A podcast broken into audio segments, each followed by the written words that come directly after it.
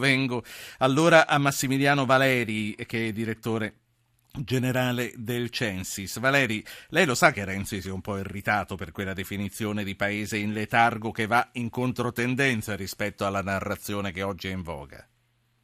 Ah, quella è una parte della nostra analisi, perché c'è una cronaca che è stata tutta concentrata quest'anno sulla piccola rimonta congiunturale, le piccole oscillazioni a rialzo eh, degli indicatori economici, ma c'è un'altra parte della nostra analisi che invece è mh, la geografia dei vincenti, di chi si è rimesso in moto. Noi in una parte del nostro rapporto eh, ricostruiamo proprio quella piattaforma di ripartenza e anche un po' trasformazione in alcuni ambiti del nostro apparato produttivo e quindi è una lettura della cronaca, poi c'è certo. il racconto reale del paese. Io, io, voglio segnalare agli ascoltatori, soprattutto a quelli nuovi di questa serata prefestiva, che per dire la loro, sull'Italia di oggi, il Censis la fotografata e ora ci spiega la fotografia, ma non tutti si piacciono nelle foto che, che ci vengono fatte, quindi dite la vostra, mandate un messaggio col vostro nome al 335 699 2949. Se volete scegliere un WhatsApp va bene lo stesso. Un paese in letargo, direttore Valeri, chi è che non si vuole svegliare? Il cittadino abbarbicato al suo risparmio cautelativo? È l'imprenditore, il governante? Chi è prima di tutti? Beh, sì, in questi anni innanzitutto è aumentata diciamo così, l'opzione cautelativa, chiamiamola così, degli italiani, cioè è aumentata la bolla del risparmio, um, i consumi sono ripartiti lentamente, gli investimenti, le oscillazioni degli investimenti sono ancora attorno allo zero, le variazioni congiunturali.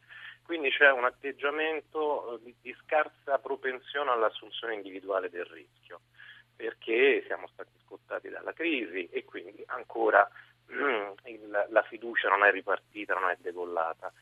Eh, però a fronte di questo aspetto qui, mh, tuttavia, ci sono stati dei processi carsici in moto durante l'anno che segnano però una piattaforma di ripartenza, perché se si guarda la geografia dei vincenti che noi abbiamo disegnato, scopriamo che ci sono alcuni ambiti, alcuni settori, alcuni settori e competenze tradizionali che hanno cominciato a fare ibridazione e, e si definiscono quindi con, con un volto nuovo.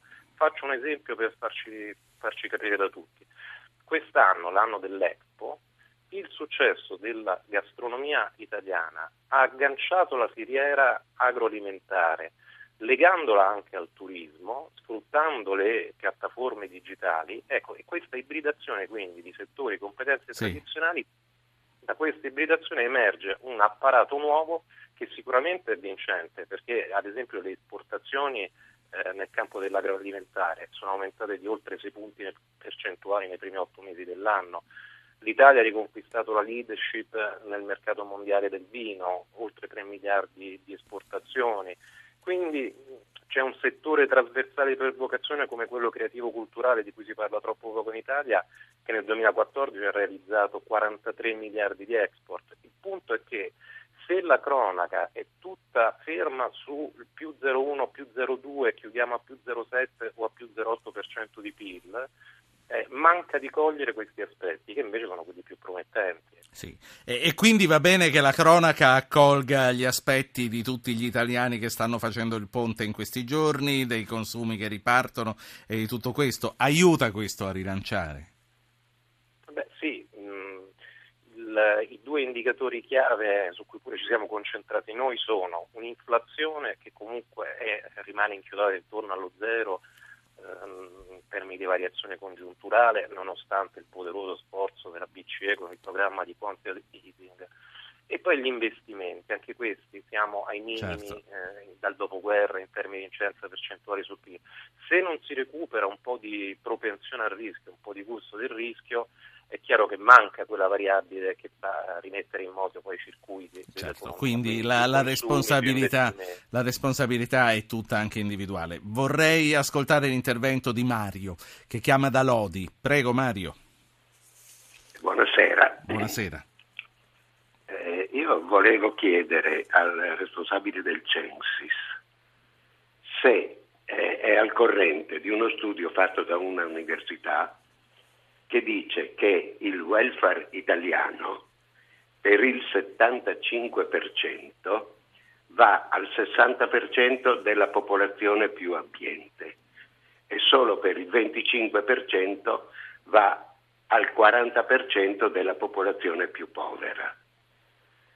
Il Censis fa degli studi sulla ripartizione sì. del welfare Grazie. o non è compito del Censis. Grazie. Per le prossime eh, domande 335 699 2949, anche per le vostre riflessioni, senza che ci debbano essere necessariamente delle domande. Eh, direttore Valeri, eh, vi risulta quello che ha detto l'ascoltatore? Sono dati condivisi? Sono dati che mh, mm, sono stati certificati? Ma c'è un, un, certo restringimento naturalmente della copertura del welfare pubblico, c'è una spesa sanitaria ad esempio che negli ultimi, dal 2010 si è tendenzialmente ridotta, supplisce in buona parte. Sì, ma è vero che va a chi ne ha meno bisogno? Ma io questo studio a cui ho fatto riferimento non, non, non lo conosco, non, non, so a cosa si riferisce. So Ma certo a quanto che, risulta a voi, e io del Censis mi fido, a quanto risulta ecco. a voi, è vero che pur restringendosi il welfare si restringe a favore dei più abbienti?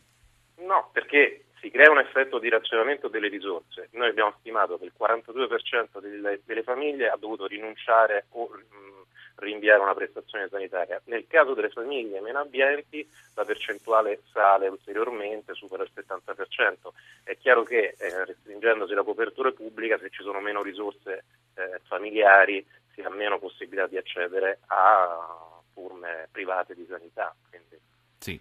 Da questa fotografia emergono anche molti altri tratti, anche psicologici dell'italiano. Quali sono le nostre paure oggi come oggi? Noi abbiamo attraversato tre grandi cicli delle paure. Il primo ciclo delle, delle paure è stato quello all'inizio della crisi legato al, ai timori sull'occupazione, i prezzi, la situazione economica. Poi però quando la recessione è finita, abbiamo intravisto tun- la fine del tunnel della crisi, è cominciata una nuova paura legata all'incolumità personale, perché c'è stato un forte incremento dei furti in abitazioni, le rapine, ehm, addirittura eh, tra le persone è salita la voglia anche della legittima difesa, ricorrendo anche alle armi da fuoco. Oggi mi sembra che stia montando un nuovo ciclo di paura legato naturalmente ai fatti di terrorismo di Parigi, quindi anche rispetto alla, a una certa islamofobia.